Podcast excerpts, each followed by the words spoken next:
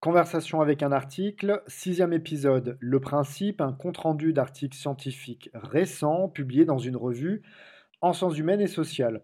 Je vais peut-être finir par préenregistrer une intro, j'en ai, ai marre de me répéter à chaque fois.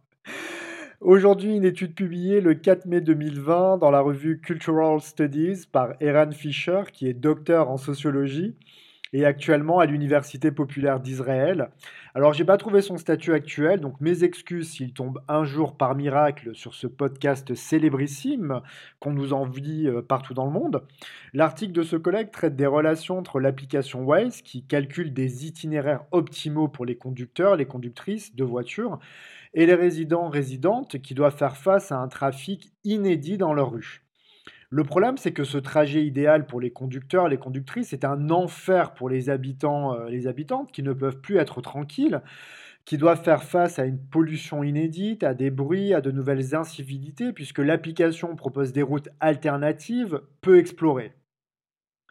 On voit donc bien que Waze travaille sans doute la manière dont les espaces humains sont expérimentés, sont vécus, et à une échelle potentiellement importante quand on sait que Waze, lancé en 2008 et racheté en 2013 par Google pour 1 milliard d'euros, est aujourd'hui utilisé dans 200 pays et compte 100 millions d'usagers. Les concepteurs TRIS euh, ont donc de nombreuses données, c'est-à-dire des traces sur l'activité de ces usagers, vitesse de conduite, temps passé à utiliser l'application, trajet quotidien répété, signalement qu'ils peuvent également faire euh, sur une rue condamnée, etc., etc. Autant de données, ou plutôt d'obtenus, qui permet à l'application de calculer rapidement des trajets optimaux pour se rendre d'un point A à un point B, ce qui n'est pas sans conséquence. Hein.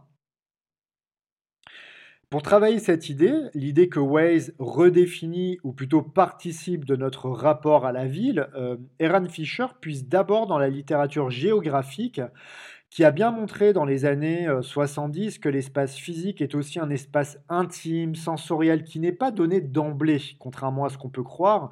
L'espace d'une ville est produit par les habitants eux-mêmes à mesure qu'ils l'expérimentent, à mesure qu'ils le vivent. Nos rues ne sont pas que des tronçons de goudron qui quadrillent l'espace, comme dans SimCity auquel j'ai beaucoup joué plus jeune. Ces rues font l'objet de luttes, parfois sourdes, de luttes d'appropriation, de réorganisation. De la même manière, une ville n'est pas qu'un regroupement d'humains sur un territoire donné et administratif. C'est un espace sensible, on marche dans une ville, on y est attaché, on développe des amitiés, on se retrouve dans un lieu spécifique, dans un lieu chéri, pour fêter, euh, je sais pas, un anniversaire, pour voir les amis au café, pour revoir les potes au bar. Enfin, j'imagine, hein, je vais jamais dans les bars et de toute manière, j'ai pas de groupe de potes. Euh, on y a défini dans les villes un territoire euh, personnel et implicite. D'ailleurs, j'ai un frère euh, jumeau à Marseille qui n'a jamais bougé. Et c'est bien parce que la ville est aussi un désir, un agencement auquel on tient. Une articulation entre des amis, entre des lieux, entre des espaces, etc. etc. C'est même du désir, la ville. Ça fabrique du désir. On aime dans une ville, on s'est même aimé. Donc l'espace a une dimension affective, intime. Or, et c'est là que ça devient intéressant, hein, l'auteur fait l'hypothèse que les algorithmes, que l'application Waze ici, redéfinit justement notre perception de nos espaces. On voit différemment avec eux. Comment? Bah, Grâce aux nouvelles connaissances qu'ils nous donnent, grâce aux rues alternatives qu'on peut emprunter avec Waze, aux bouchons qu'on peut éviter, à cet ensemble de connaissances calculées informatiquement, à cette nouvelle épistémologie qui rentre en conflit avec les habitudes d'autres habitants, d'autres habitantes. La question pour l'auteur de l'article est donc de comprendre quel espace crée les algorithmes et comment émergent de nouveaux conflits territoriaux, sociaux, juridiques, identitaires, voire religieux. Dans ce cadre, euh, l'article propose le concept de spatialité algorithmique qui désigne la manière dont le code informatique associé à un média spécifique, Waze ici, crée de nouvelles manières d'habiter les villes et crée par conséquent de nouveaux espaces, puisqu'on a vu que l'espace est toujours produit euh, collectivement euh, par les habitants, les habitantes. Euh, ici, l'auteur élargit cette production collective à un média et un dispositif technique, informatique, Waze. Pour le montrer, Eren Fisher a travaillé sur des articles de journaux qui documentent les tensions autour de Waze en Israël, dans des villes et des villages. L'auteur de l'article s'est également appuyé sur des témoignages de citoyens et citoyennes fédérés dans des groupes Facebook. Alors pour commencer, sur quoi portent ces tensions qui sont toujours liées au droit à disposer de la ville? On peut en distinguer trois manifestement, suivant l'auteur de l'article, dont je regroupe euh, les analyses fragmentées. Premièrement, les tensions portent autour de distinctions sociales, ce qu'on observe partout et dans toutes les villes du monde. hein. Certains habitants, euh, notamment des villages de Kefar Neter et Beit euh, à une trentaine de kilomètres au nord de Tel Aviv, acceptent manifestement mal que d'autres habitants, eux, euh, passent dans des rues réputées calmes et pour lesquelles ils paient euh, cher en impôts locaux. Or, Waze ignore complètement ce type de privilège et fragilise par conséquent le droit privé à la ville. Deuxièmement, l'application s'apprête, euh, selon certains habitants, habitantes, leur mode de vie pastoral. Ils et elles ont maintenant peur de traverser des rues où circulent de nombreuses voitures, comme dans le village de Revaa, à 60 km au sud de Tel Aviv, qui a un profil économique plus faible que les deux premiers cités. Troisièmement, Waze fragiliserait la vie spirituelle de certains quartiers de villes qualifiés par l'auteur d'ultra-orthodoxes comme Bnei Brak, à côté de Tel Aviv. Le trafic intense des villes laïques voisines est en effet incompatible avec le rythme propre à certaines pratiques religieuses ou communautés. Dans tous ces cas, Waze voit essentiellement la ville comme un espace de trafic, de circulation d'automobiles, son algorithme, écrit l'auteur, ne prend pas en compte la texture locale des quartiers, des villes, des communautés, la manière dont elles vivent l'espace, les relations qu'elles ont euh, au bruit, à la pollution, à la perception de l'espace, selon qu'on est euh, une famille avec des enfants, qu'on évolue dans des quartiers pour lesquels on a investi du temps, de l'énergie, de l'argent, parfois sur plusieurs générations. Waze s'en fiche et aplanit tout. Alors, Face à l'application, les habitants et les habitantes réagissent de deux manières, montre Eran Fischer. D'abord, il et elle se mobilisent collectivement et offrent ainsi un contrepoids à la personnalisation et au caractère privé des recommandations de Waze. C'est ici une manière de lutte contre l'individu libéral promu par ce type d'application qui ne penserait qu'à son intérêt propre au détriment de la collectivité. Un exemple de lutte collective menée en 2018 par les, euh, euh, euh, les villages déjà mentionnés, plus aisés économiquement, Kefar, Neter et Beit Yehoshua, qui sont situés, je le rappelle, à une trentaine de kilomètres de Tel Aviv au nord. Les deux villages ont appelé à la désobéissance populaire sur Facebook après que plusieurs lettres ont été envoyées aux autorités locales, aux maires, aux municipalités voisines et au ministre des Transports. Dans plusieurs messages publiés sur Facebook, les habitants et les habitantes en appellent à construire des itinéraires supplémentaires en dehors des villages pour les préserver. Ils expriment aussi, et c'est très précieux, hein, les raisons de leur colère et de leur désarroi. Je cite et je traduis de l'anglais, langue dans laquelle euh, l'article a été rédigé. Nous sommes malades et fatigués de la négligence de notre sécurité. Nous sommes malades de la pollution de l'air, malades de la destruction de notre village, malades de la ruine de notre qualité de vie. Nous empêcherons les voitures de traverser nos villages, quelles que soient les conséquences.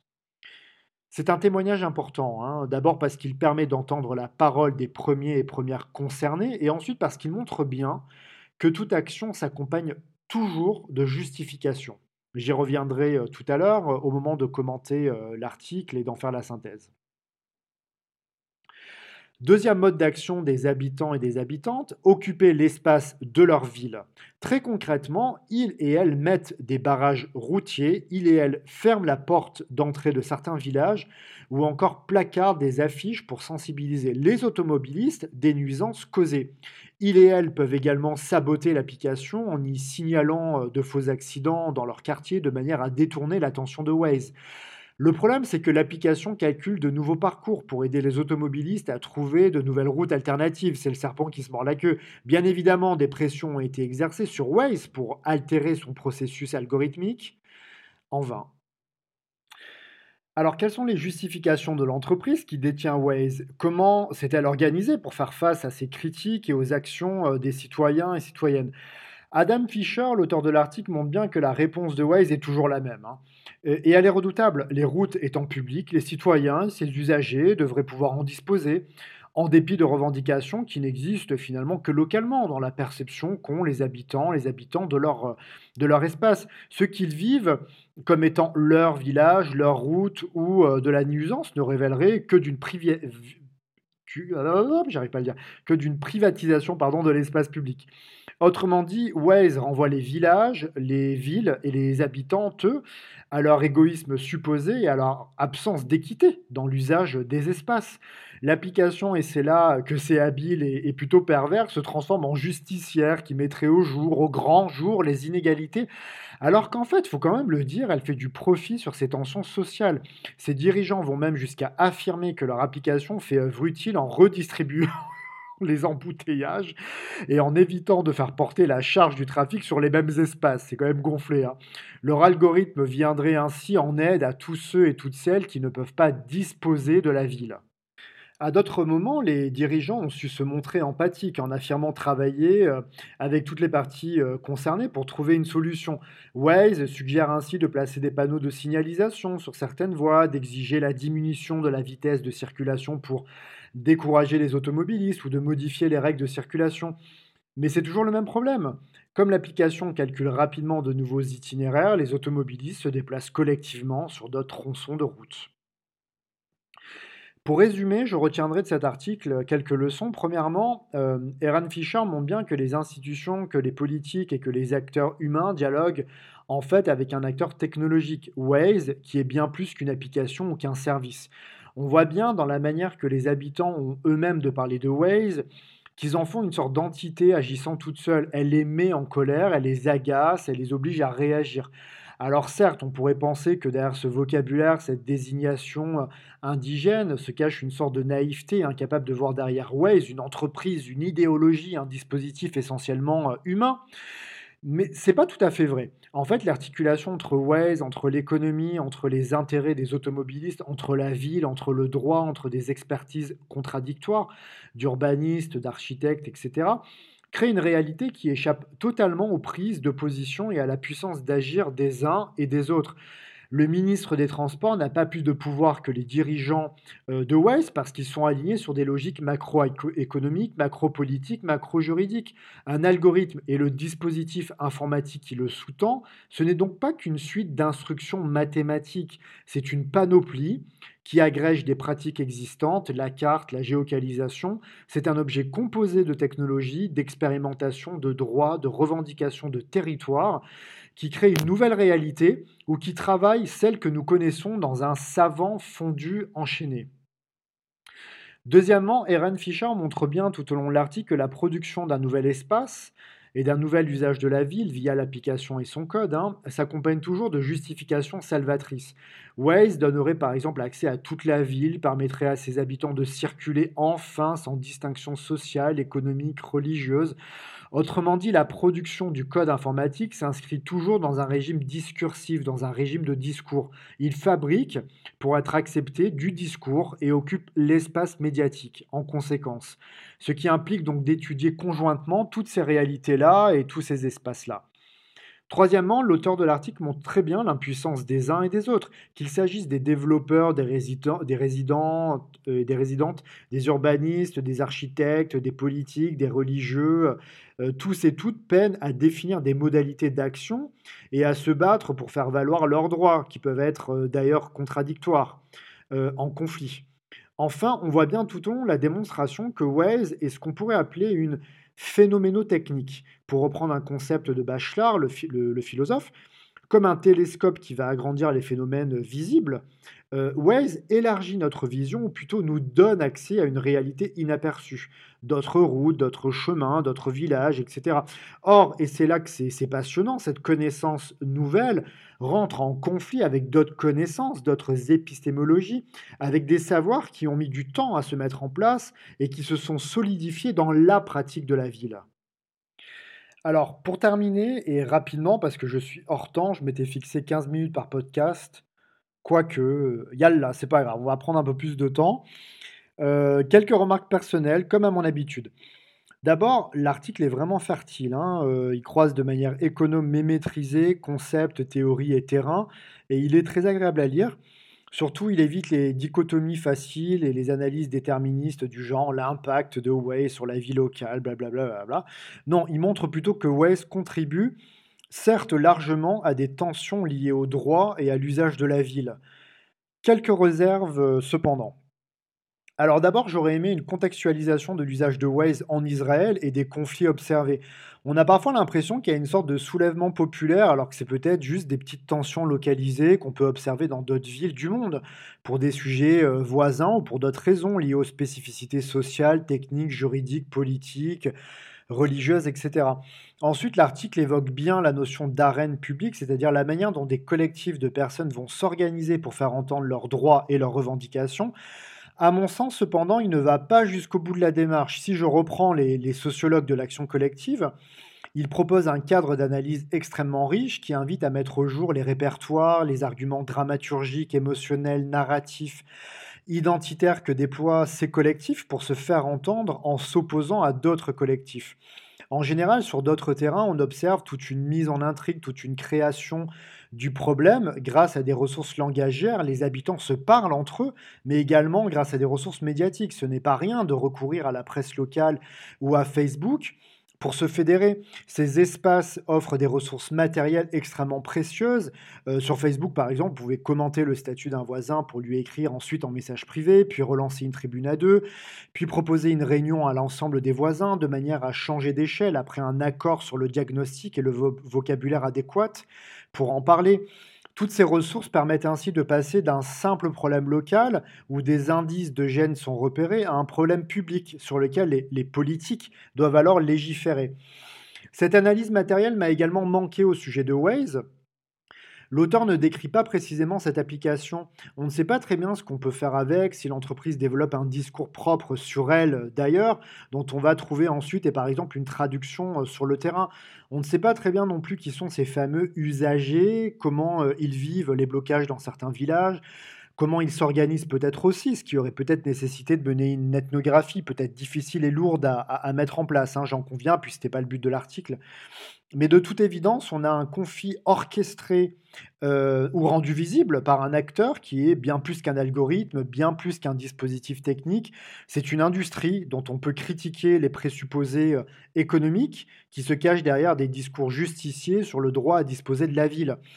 Pour être honnête, l'auteur esquisse, euh, esquisse, quand même cette critique. Hein. Enfin, je m'arrêterai là. La question politique du droit à la ville est excellemment euh, traitée, mais elle aurait peut-être mérité d'être interrogée à partir de la théorie des communs et de l'espace public. C'est quoi une rue publique À qui elle appartient juridiquement? Comment en prendre soin collectivement?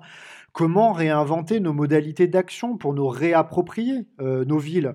Est-ce qu'une rue peut avoir des usages différents sans être en opposition euh, avec euh, d'autres usages, comme le décrivait euh, joliment Ivan Illich dans les années 80 à propos de l'usage des espaces villageois au Moyen Âge. Je vous laisse avec lui, j'ai beaucoup trop parlé. Dans les communaux peut se dresser un chêne. Son ombre, en été, accueille le berger et son troupeau. Ses glands nourrissent les porcs des paysans du lieu. Ses branches servent de combustible pour les veuves du village. Au printemps, on en coupe quelques rameaux pour orner l'église, et au crépuscule du soir, il peut abriter l'assemblée des villages. Ivan Illich, La perte des sens, 1982.